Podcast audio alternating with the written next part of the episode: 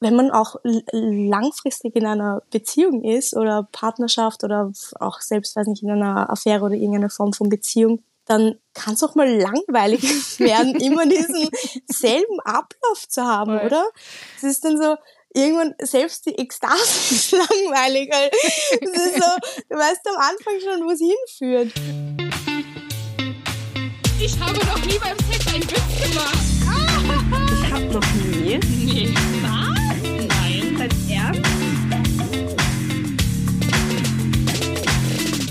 Wir sind Jenny und Vicky und das hier ist Ich hab noch nie, der Sex-Podcast von Amorelie. Hallo zusammen bei unserer zweiten Folge im Monat Februar. Das Thema ist Slow Sex. Äh, wer die erste Folge schon gehört hat, hat äh, bestimmt mitbekommen, dass Vicky und ich sehr überrascht waren. Heute führen wir ein besonderes Interview und bevor ich unsere Interviewpartnerin vorstelle, ähm, Vicky ist leider heute nicht hier. Sie hat uns aber eine ganz tolle Sprachnachricht äh, eingeschickt, die wir jetzt einmal kurz abhören können. Hi Jenny, ich wollte dir ganz, ganz viel Spaß bei dem Gespräch mit Rebecca über das Thema Slow Sex wünschen. Ich bin super gespannt, was ihr Neues erfahren werdet. Ich bin gerade dabei, meine letzten Sachen hier zusammenzupacken, denn für mich geht's heute wieder zurück nach Berlin. Ganz passend zum Valentinstag. Ich bin dein Valentinstaggeschenk eigentlich sozusagen. Ähm, außerdem wollte ich dir auch noch erzählen, dass ich für uns zwei Workshops gefunden habe, die wir absolvieren können über das Thema Slow Sex. Ich bin richtig gespannt, wie das wird. Und ich habe übrigens nicht nur eine Challenge dann diesen Monat, sondern zwei. Denn ich habe ähm, Slow Sex auf jeden Fall schon ausprobiert. Und äh, wie das Ganze war und was ich darüber denke ähm, und ja, wie, was ich dabei so Neues gelernt habe, das erzähle ich dir dann auf jeden Fall beim nächsten Mal, wenn wir uns im, in der letzten Episode hören. Ich freue mich total und ganz, ganz viel Spaß ähm, bei der Episode mit Rebecca und wir hören uns ganz bald. Also wir sind gespannt, was Vicky äh, so erzählen wird und kommen jetzt zu unserem heutigen Interview. Und ich darf heute Rebecca begrüßen. Ähm, Rebecca wird heute mit uns ein bisschen über Slow Sex sprechen. Und ich würde mich super freuen, wenn du dich einmal kurz vorstellen kannst, Rebecca.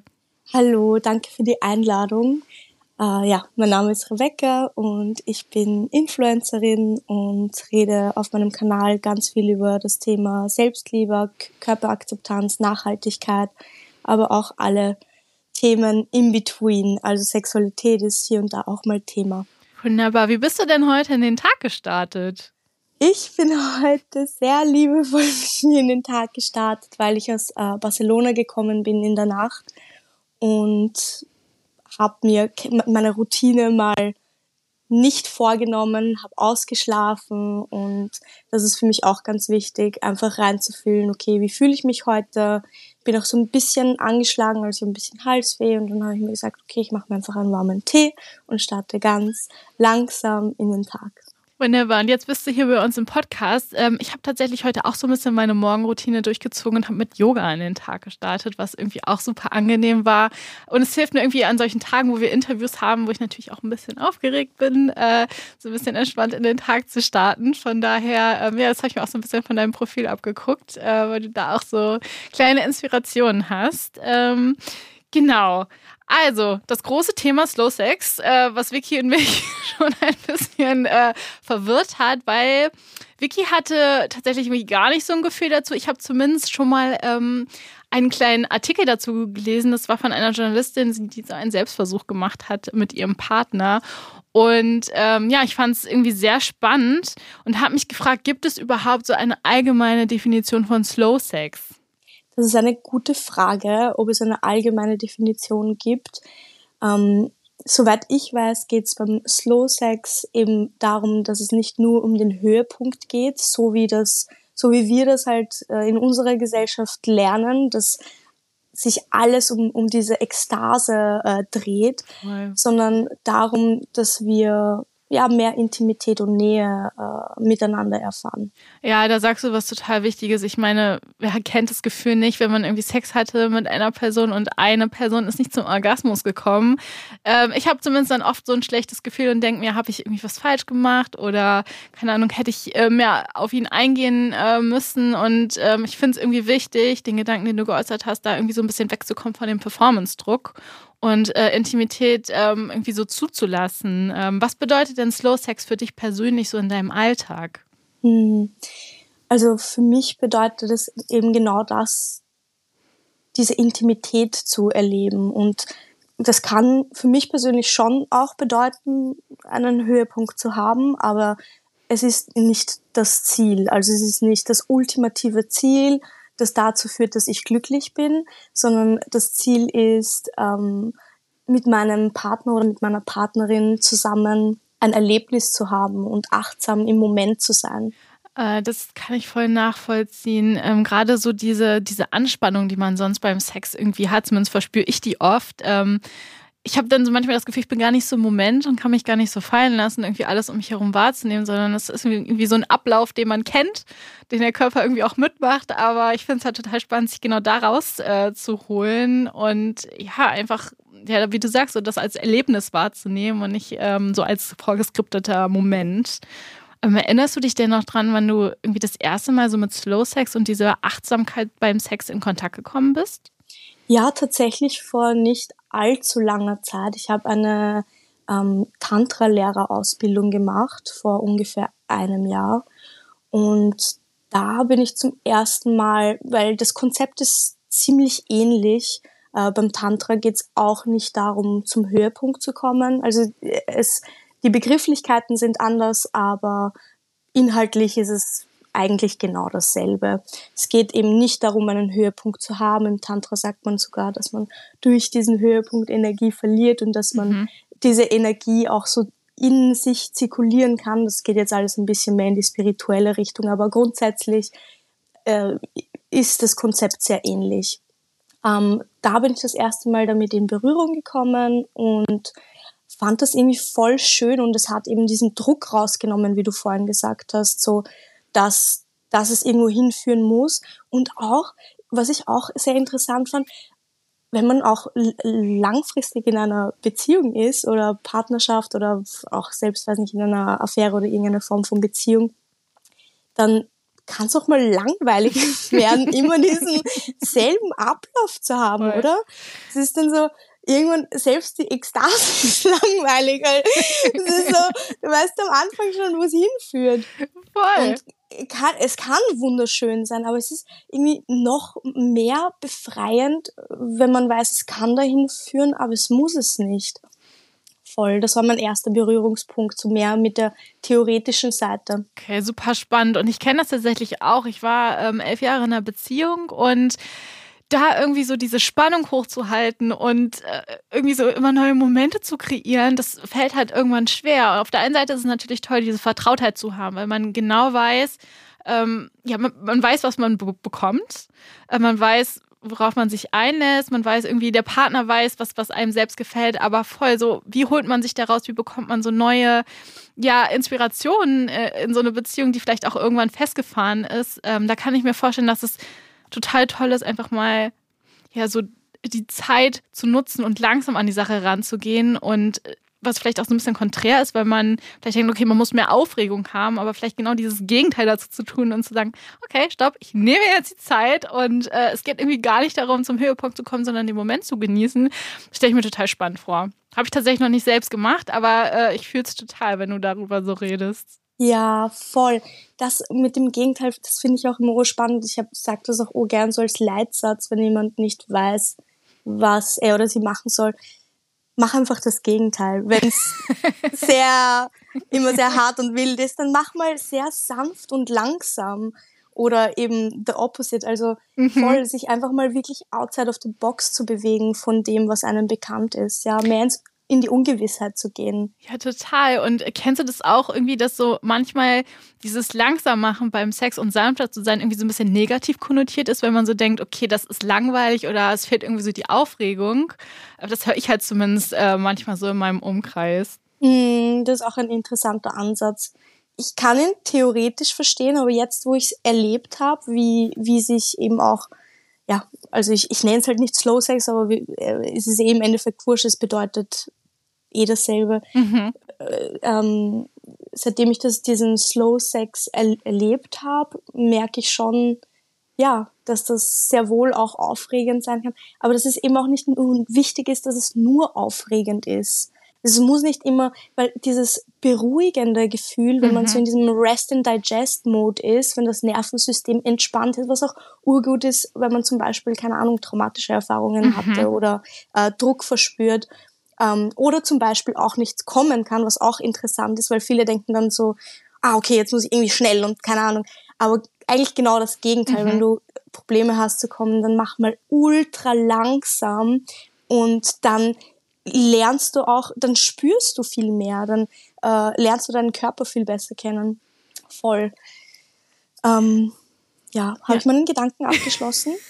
Also ich fühle es total, von daher, mich hast du äh, sofort äh, eingefangen. Und ich habe mich irgendwie so währenddessen ein bisschen gefragt, weil wir das so teilweise angesprochen haben, für wen eignet sich Slow Sex? Also wem würdest du äh, empfehlen, einfach mal so wirklich den Speed rauszunehmen und die Zeit komplett langsam äh, auskosten zu lassen? Hm. Ja, ich würde sagen, das ist eine sehr individuelle Geschichte. Wenn man zufrieden mit, äh, mit, mit dem Sexleben ist, dann ist das super. Wenn man was Neues ausprobieren möchte, würde ich sagen, ähm, aber eben auch, wenn man, wenn man viel Druck verspürt oder das Gefühl hat, es fehlt irgendwie an Nähe und Intimität, dass man irgendwie den, den Sex so individuell mhm. hat und nicht als Einheit. Ähm, ja, eben auch bei traumatischen Erfahrungen. Ich meine, ich, ich bin keine Expertin und da ist wahrscheinlich auch immer gut, äh, sich äh, eine Therapeutin mhm. oder einen äh, Therapeuten äh, dazu zu rufen. Aber ich weiß, dass das eben auch eine sehr äh, heilsame Erfahrung sein kann, weil Slow Sex eben nicht nur Genitalien bedeutet. Das ist halt auch etwas, was man, was wichtig ist äh, zu erwähnen. Es kann nämlich zum Beispiel auch sein, einfach den ganzen Körper zu streicheln, ganz sanft, weil da schüttet man zum Beispiel auch dieses äh, Glückshormon Oxytocin aus und ähm, das, das kann es bedeuten, das kann Dinge lösen oder ja, äh, die äh, erogenen Zonen zu erforschen, wo am Körper habe ich die, wo, wo, das kann zum Beispiel auch ganz woanders, das kann die Achsel sein, zum mhm. Beispiel, das kann das Kinn sein. Das, das ist lustig, weil das sind Sachen, die machen, machen ganz viele gar nicht. Wir forschen gar nicht den ganzen Körper. Es geht so um, wenn ich das jetzt so sagen kann, so Genitalien, Po, Titten. also es ist halt so sehr reduziert ähm, auf gewisse Körperteile. Dabei kann man den ganzen Körper so schön integrieren. Ja, das, das, äh, das führt genau wieder so zu diesem Zeitaspekt hin. Ne? Wenn man halt irgendwie schnell macht, natürlich nimmt man sich dann nicht den ganzen Körper vor, sondern man weiß, wo man quasi drücken muss, äh, auf welche Knöpfe, damit es das Ziel hat. Und es ist halt einfach toll, einfach den ganzen Körper wahrzunehmen und zu, einfach zu erkunden, ja, wo fühle ich eigentlich was? Und du bist ja jetzt gerade auch schon so richtig reingestiegen. Also gibt es kann man das so sagen, dass es eine bestimmte Vorgehensweise beim Slow Sex gibt? Verschiedene Phasen zum Beispiel, die man durchläuft äh, für dieses Erlebnis? Also soweit ich weiß, ist es sehr individuell ähm, und ich denke nicht, dass es einen speziellen Vor äh, Verlauf gibt. Ähm, weißt du da was anderes? Ich habe auch tatsächlich nur in diesem Artikel irgendwie so von, von drei Phasen gelesen, aber ich bin total bei dir, das ist äh, immer auch nur so individuell, was man überhaupt machen möchte und wie viel Zeit man sich für was nimmt. Aber da stand halt drin, dass es äh, in der ersten Phase einfach darum geht, so beieinander nackt zu sein und einfach so eine Emotionalität und Verbindung aufzubauen, ohne jetzt wirklich so konkret den Körper zu berühren, sondern einfach so die Nähe so zu spüren um dann im zweiten Schritt dann tatsächlich anzufangen, äh, sich zu berühren, den Körper zu erkunden, sich wirklich sehr viel Zeit dafür zu nehmen. Also ich glaube, da stand tatsächlich drin, dass äh, die Personen sich über drei Stunden Zeit dafür genommen haben. Und dann in der dritten Phase, ähm, das war jetzt, äh, in dem Artikel ging es um eine Frau, dass dann quasi in der dritten Phase der Penis, der vielleicht zu dem Zeitpunkt dann schlaff ist, ähm, in die Vagina eingeführt wird und dann wartet man quasi bei dieser Berührung, dass der Penis irgendwann steif wird und dann wie du sagst, geht es nicht um Höhepunkt, aber natürlich, wenn es passiert, ist natürlich auch schön. Ähm, genau so war das da beschrieben in dem Artikel. Ich weiß nicht, ob du das auch so von deinen äh, Erlebnissen kennst. Sehr spannender Ansatz und sicher ein Weg äh, und ein, ein guter Weg. Und ich denke, man kann den dann auch äh, eben individuell anpassen. Aber so die, ich finde den Ansatz sehr schön mit der emotionalen Nähe zuerst, weil das stimmt zum Beispiel eine Übung könnte sein, dass man sich die heißt Eye Gazing, dass mhm. man sich ähm, nur mal in die Augen schaut, also wirklich nur voreinander sitzt, vielleicht auch nackt und sich einfach mal zwei Minuten durchgehend in die Augen schaut. Wir, wir machen das nämlich voll oft nicht, dass wir eben irgendwo hinschauen, die Augen zu haben, aber wirklich mal so richtig die andere Person wahrnehmen, vielleicht sogar so in die Seele schauen und sagt, die Augen sind das Tor zur Seele und ich finde da, das ist echt, ich habe schon oft Eye-Gazing gemacht und man, es ist so, es, es kann einfach so viel, äh, so viele Mauern brechen und ist so eine einfache Übung. Es wäre so eine riesige Challenge für mich, weil ich tatsächlich so Probleme damit habe, irgendwie so lange Augenkontakt zu halten oder auch so das zuzulassen, dass sich eine Person so ganz lange anschaut im Gesicht. Ich finde es irgendwie, also mich, mich verunsichert das, weil ich mir so denke, die Person nimmt mich dann wirklich so komplett wahr. Und äh, das kann, glaube ich, im ersten Moment so ein bisschen erschreckend sein. Aber wenn man sich darauf einlässt, äh, kann ich mir voll vorstellen, dass äh, ja man so besondere Emotionen auch verspürt, wenn man so diese diesen Gedanken zulässt, äh, sich einfach nur in die Augen zu schauen. Man muss nichts machen und ist so komplett in diesem Moment drin. Ähm, ja, voll besonders. Wie, wie fühlt sich das für dich an, wenn du, wenn du das machst? Was, was für Emotionen kommen dann bei dir hoch? Ja, ich will dazu noch was sagen, weil ich finde es ja. sehr interessant. Ähm, oft, also wir wünschen uns alle irgendwie diese Intimität und Nähe und gleichzeitig haben wir Angst davor.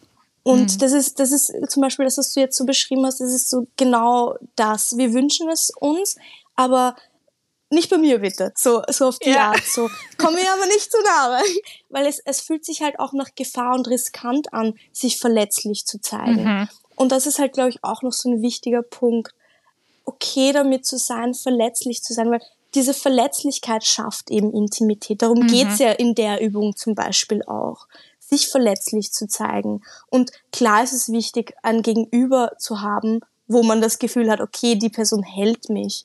Also das ist natürlich wichtig, wenn, mhm. wenn die Intuition sagt, okay, diese Person kann mich nicht halten, dann äh, let it be, so. Aber genau das macht die Übung für mich.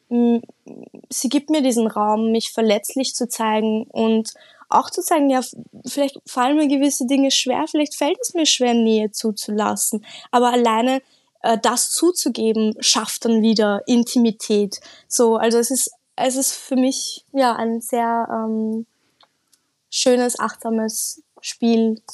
Ja, und schafft einfach Intimität. Ja, ich glaube, das hat auch viel so damit zu tun, wenn man ja zulässt, dass man so komplett wahrgenommen wird, gerade auch so mit den Augen, dass man vielleicht auch auf Ablehnung stößt. Ne? Das ist natürlich irgendwie immer so das, was man so im Kontakt mit anderen Menschen hat, was, was bei vielen so mitschwingt, Angst vor Ablehnung. Ich kenne das auch so total von mir. Und wenn ich halt zulasse, dass mich eine Person so komplett wahrnimmt, dann ist das mein Gefühl, was ich habe in dem Moment und denke, okay, was ist, wenn er jetzt irgendwie was sieht oder fühlt, was, was ihm nicht gefällt? Und ähm, ja, deshalb vermeide ich das auch so tatsächlich im ähm, Alltag. Aber ja, deine Worte haben mich gerade schon so irgendwie motiviert und du hast so total recht, das irgendwie auch zuzulassen. Ist auch so eine Herausforderung und es fühlt sich dann gut an, wenn man es halt schafft, weil wenn der richtige Partner und die richtige Person vor einem sitzt, äh, stelle ich mir das schon magisch vor und das ist irgendwie, es klingt jetzt irgendwie so total kitschig, aber äh, ich fühle es total, was du da gerade yeah. so beschrieben hast. Ja, ich finde das urschön. Ähm, auch diesen Gedanken mit Ablehnung, ich kenne das mit Ablehnung auch sehr gut, äh, mit dem Gefühl der Ablehnung, aber so ein Gedanken, den ich dazu hatte, der mich urmotiviert, dieses unter Anführungszeichen Risiko einzugehen, ist, dass wenn ich Angst vor Ablehnung habe und dann die, die, dann lehne ich die Person ab. Und ich, ich erschaffe diesen Zyklus für mich jetzt schon. Also es mhm. ist dann schon so ein Zyklus der Ablehnung, weil ich gar nicht diese Nähe zulasse. Das heißt, es ist viel intelligenter, also intelligenter, und du weißt, was ich meine. ich weiß, was ähm, du meinst. Äh, es ist viel schöner, dieses Risiko einzugehen äh, und zu sagen, okay, theoretisch kann ich abgelehnt werden, aber ich gehe jetzt da mit diesem Risiko rein und habe dann vielleicht echte Nähe. Und das funktioniert halt nur mit dem Risiko. Und was halt auch helfen kann, ist eben das zu kommunizieren. Und das alles zum Beispiel, was wir hier besprechen, weil es könnte auch so wirken, als würden wir gerade vom Thema abkommen, aber ich finde, das ist so eine urgute Basis. Das ist auch eine sehr wichtige Basis zu dem Slow Sex, also zu, zu dieser Intimität und Nähe, von der wir sprechen. Ja, auch die Gefühle zuzulassen und darüber zu reden, das ist natürlich auch so ein Schritt und irgendwie so in dem Moment, ja, irgendwie so diese Verletzlichkeit zuzulassen, ähm, aber ja, der Gewinn, den man unter Umständen dadurch hat, ist natürlich äh, riesig. Ich meine, jeder kennt es äh, vielleicht von uns, wenn man irgendwie so diese besondere Emo äh, äh, Intimität oder besondere emotionale Verbindung zu einer Person spürt, wie toll das eigentlich sein kann. Und auf der anderen Seite denke ich mir halt, wenn da eine Person vor mir sitzt, die sich vielleicht darauf nicht einlassen kann, auch wenn man irgendwie darüber redet oder die mit Ablehnung oder irgendwie mit negativen Gedanken reagiert, dann ist es vielleicht auch keine Person, die jetzt gerade in mein Leben passt. Und ähm, von daher kann, auch wenn es irgendwie dann schade ist, das eine Möglichkeit sein zu selektieren. Denn wenn es irgendwie so ein Bedürfnis von einem ist und das nicht erfüllt wird, dann äh, ist es ja irgendwie schwer, so einen Kompromiss zu finden. Genau, das hast du, da, da stimme ich dir voll zu. Stimme ich dir voll zu. Hast du vielleicht noch eine andere Übung, die du ähm, auch noch irgendwie so ein bisschen beschreiben kannst, neben dem Eye-Gazing? Ja, ich habe vorhin noch zwei Sachen erwähnt. Das war dieses den ganzen Körper streicheln da kann man zum Beispiel einfach von den Füßen anfangen. Man kann das auch mit ähm, unterschiedlicher Intensität machen. Also man kann zum Beispiel nur die Fingerspitzen verwenden. Und was halt auch urwichtig ist bei, je, bei, bei dieser Übung zum Beispiel, aber auch bei anderen Übungen, auf äh, den Partner oder die Partnerin einzugehen. Also die Übung nicht nur für dich zu machen und vor allem auch nicht, um sie einfach nur zu beenden, sondern auch wirklich da zu sein und zu schauen, also wenn ich zum Beispiel den, den Körper streichel, weil dann sagen wir, okay, wir streicheln den Körper und dann streichel ich die Füße, dann streichel ich die Unterschenkel, bla bla, aber wirklich mal die Fingerkuppen auf, auf, die, auf die Füße zu tun und zu schauen, wie reagiert denn der Körper von der Person? Ähm, zuckt da vielleicht etwas oder ähm, stöhnt die Person, weil dann, dann merkt man, okay, das ist angenehm, das ist unangenehm. Also wirklich sehr achtsam ähm, an die Sache ranzugehen, den ganzen Körper zu streicheln oder eben äh, auch mal fester, nicht nur mit den Fingerkuppen, sondern so erdige äh, äh, Berührungen mit der ganzen mhm. Hand, mit der Handfläche, vielleicht auch ein bisschen, bisschen ein festerer Griff. Und dann könnte man zum Beispiel auch sagen, okay, ich berühre dich jetzt von deiner Hand bis zum Ellbogen und ich berühre dich jetzt so, wie ich das gut finden würde. Mhm. Und dann berühre ich die Person so, wie ich das gut finden würde.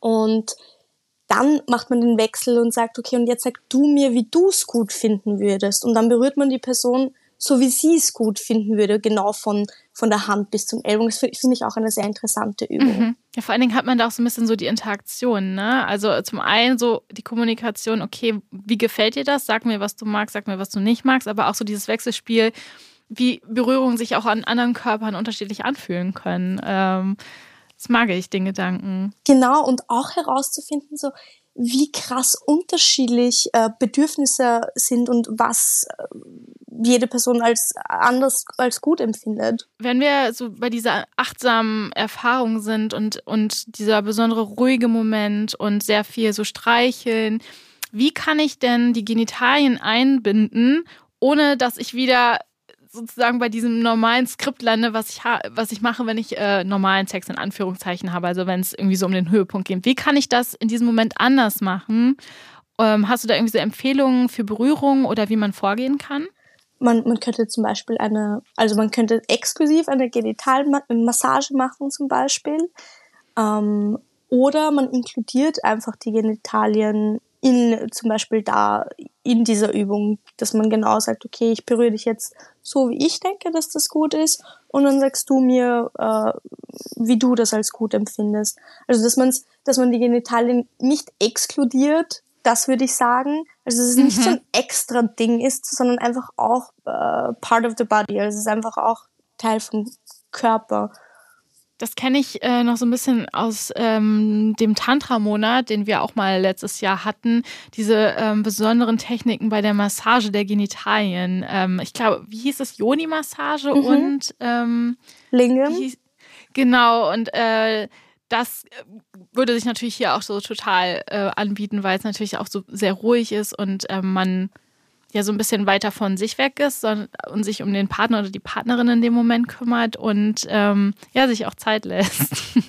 Voll, voll. Was mir da zum Beispiel auch noch einfällt, sich zum Beispiel die Genitalien vom Partner oder der Partnerin mal genau anzuschauen. Das heißt zum Beispiel Yoni Gazing. Also so mhm. wie das mit den Augen. Äh, ja. Einfach wirklich mal nur, weil das ist auch sehr ich glaube, da, wenn man sich da reinfühlt, das ist sehr intim. Ähm, einfach nur mal zuzulassen, diesen Tempel anzuschauen und wirklich ganz genau wahrzunehmen. Voll, das könnte zum Beispiel auch eine Übung sein, um die Genitalien einzubinden. Spannend, dass du das sagst mit dem Gazing.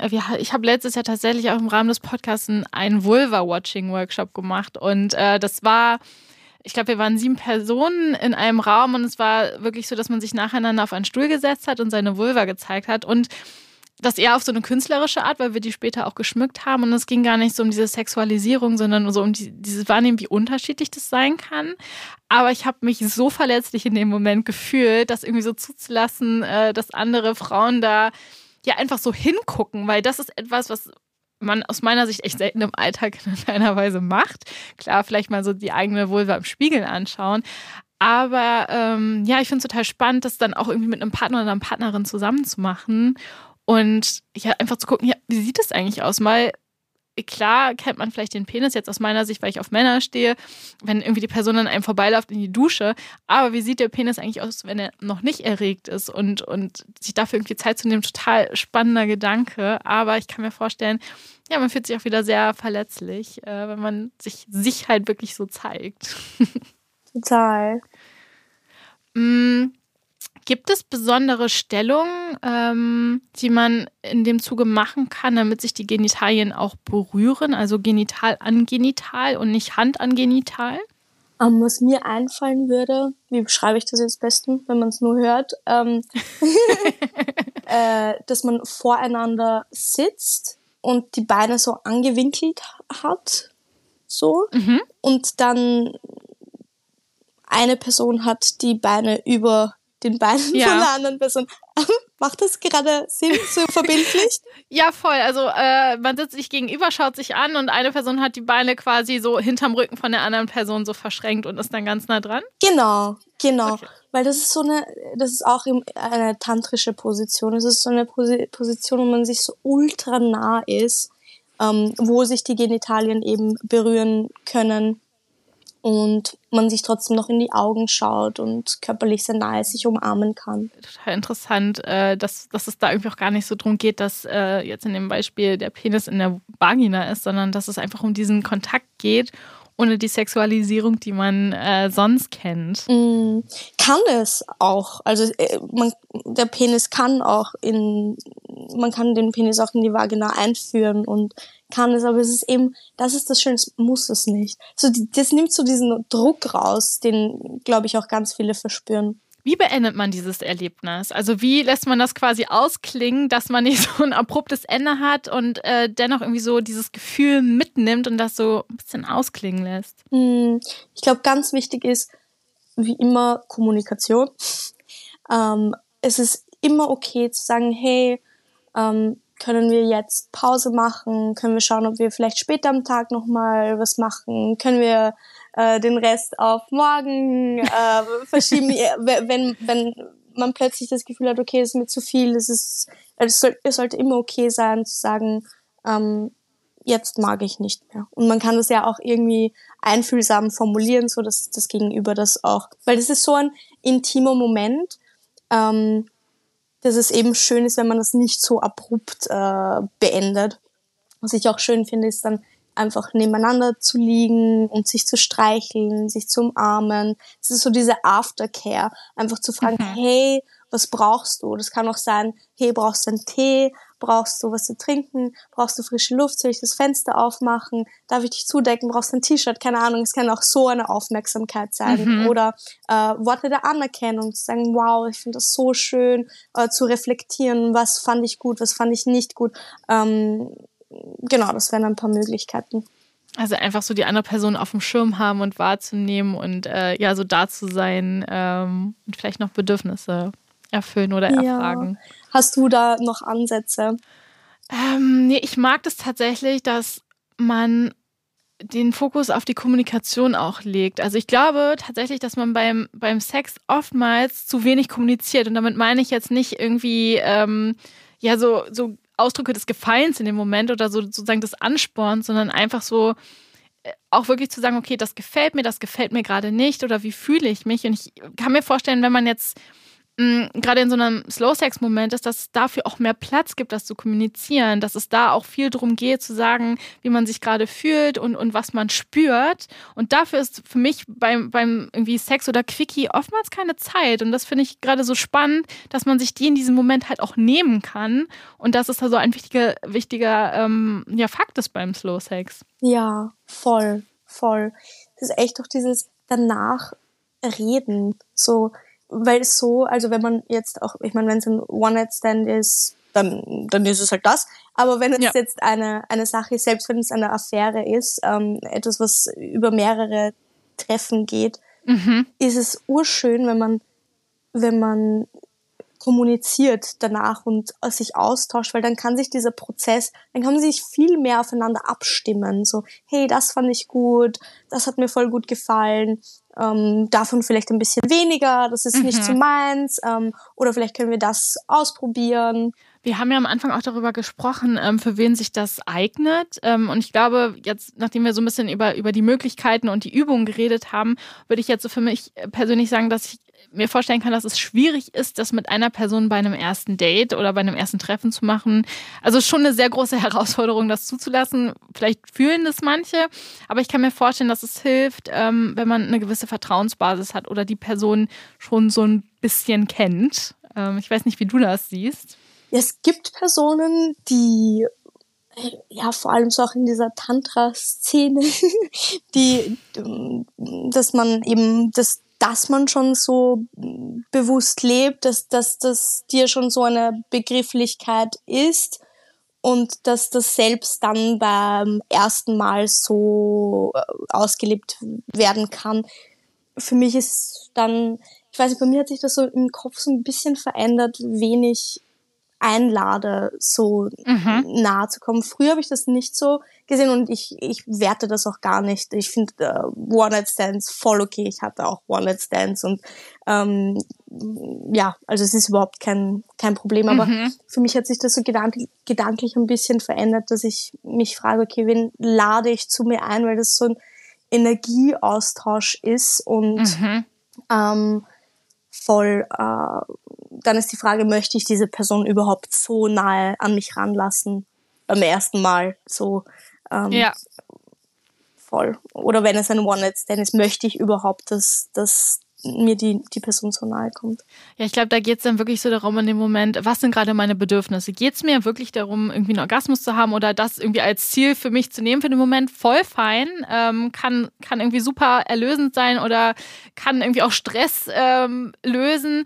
Oder fühle ich mich halt in dem Moment eher so, dass ich im Moment sein möchte und auch irgendwie die Zeit habe und mir die Zeit nehmen möchte, ähm, ja, da, daraus ein Erlebnis zu machen und dann wirklich halt ein, zwei, drei Stunden zum Beispiel im Bett zu liegen und ähm, ja, diese, dieses Vertrauen mit einer Person aufzubauen und auch zu spüren. Ähm, und ich denke, das ist einfach so das Wichtigste in dem Moment. Was ist gerade mein Bedürfnis? Voll, voll, voll.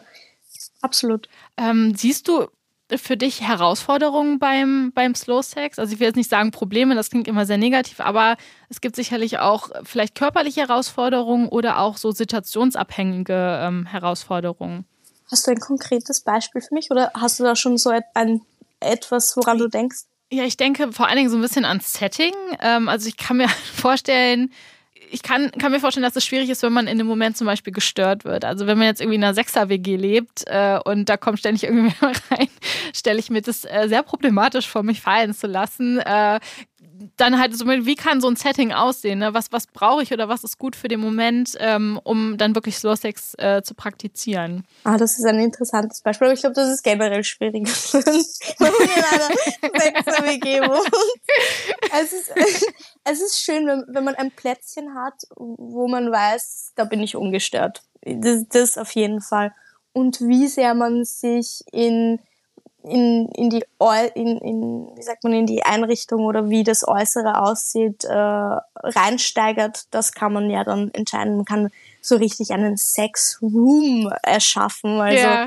äh, ich glaube, da gibt's auf Netflix eh eine, eine, eine Heute Serie. Bild your Se und Sex Room, ja. Ja, irgendwie sowas. Ich, ja, auch interessant. Auch im Tantra sagt man, äh, dass man sich so diesen äh, Holy Temple erschaffen soll, dieser Raum, in den man reingeht und weiß, okay, da, äh, das ist dieser Raum, wo diese Nähe und Intimität und Sex passiert, was eben zum Beispiel, das kann ein kleiner Tempel sein, das kann, können aber auch einfach äh, Kerzen sein oder mhm. Dinge, die, weiß ich nicht, die für einen Wärme und Nähe ausstrahlen. Es kann auch eine richtig kuschelige Decke sein oder, weiß nicht, ein, ein geiler Spiegel, wo man sich sehen kann. Also es ist, glaube ich, sehr ähm, individuell ähm, äh, ja, umsetzbar. Was würdest du einer Person raten, die damit irgendwie noch gar keine Erfahrung hat? Also die weder mit Tantra, weder mit Slow Sex und Achtsamkeit beim Sex äh, in Kontakt gekommen ist bisher. Was würdest du dieser Person raten, wie, wie sie am besten vorgehen kann? Mm, ich glaube, wir haben eh schon so ein paar äh, gute Anhaltspunkte gehabt. Kommunikation. Also ich würde das vor allem mal mit äh, dem Partner oder der Partnerin besprechen und sagen, hey, schau, ich habe davon gehört, wollen wir uns dazu informieren, keine Ahnung, einen Workshop nehmen, was dazu lesen gemeinsam oder es einfach besprechen.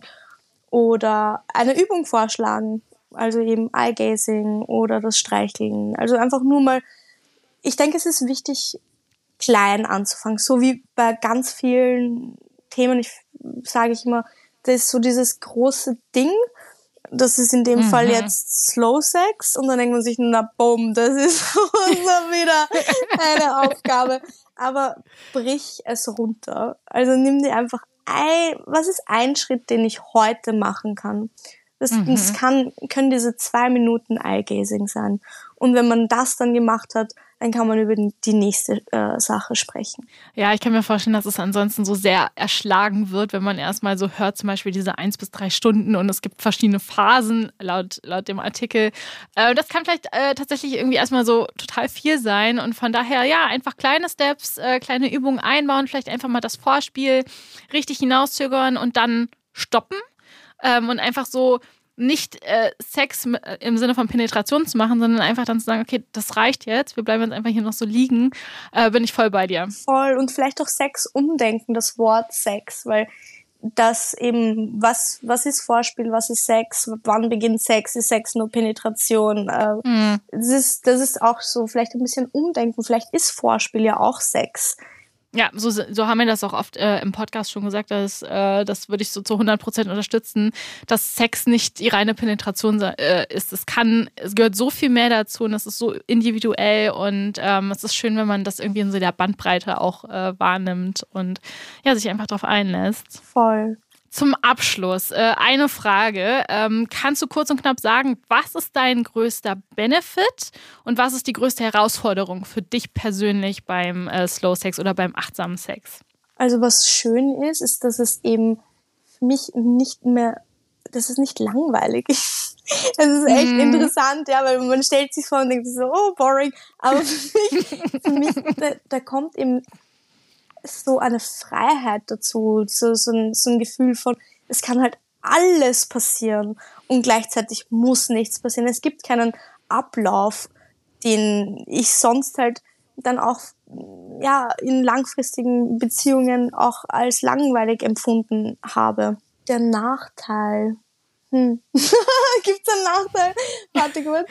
Weil es ist halt so ich, individuell, äh, weil ja. wenn, wenn man sieht, okay, es gibt diese drei Phasen und dann, ja, dann gibt es vielleicht einen Nachteil, aber wenn man das eben so individuell äh, ja, sieht, dann, dann gibt es für mich keinen Nachteil, weil selbst wenn ich dann, weil ich, wenn ich dann einfach gerade keinen Bock habe, dann kommuniziere ich halt. Ja. Das ist halt dann auch, wo, wo hört's auf, wo fängt's an? Ich würde jetzt äh, so persönlich sagen, für mich wäre die größte Herausforderung, mich wirklich die Geduld, die Geduld, also mir das wirklich zu nehmen, weil ich bin so eine ungeduldige Person.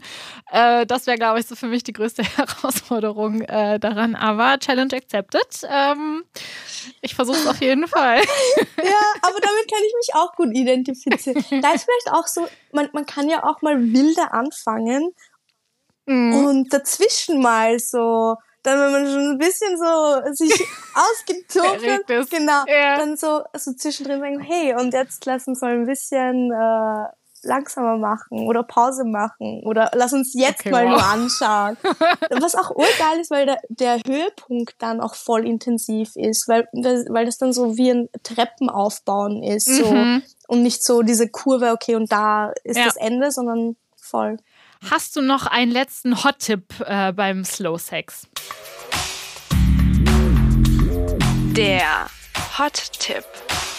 Ich glaube, das, was ich gerade gesagt habe, dieses äh, Treppensteigen, äh, das finde ich ziemlich geil. Also ich persönlich, ich mag den Höhepunkt und ähm, ich finde es auch wichtig, dass das dann auch nicht so ein Tabuthema wird, auch beim Slow Sex, also jetzt dürfen wir nicht kommen oder es geht gar nicht. Also es ist für mich schon noch, ich komme gerne und äh, es ist halt nicht das Ziel, aber es ist trotzdem sehr schön, äh, einen Höhepunkt zu haben. Ja, genau.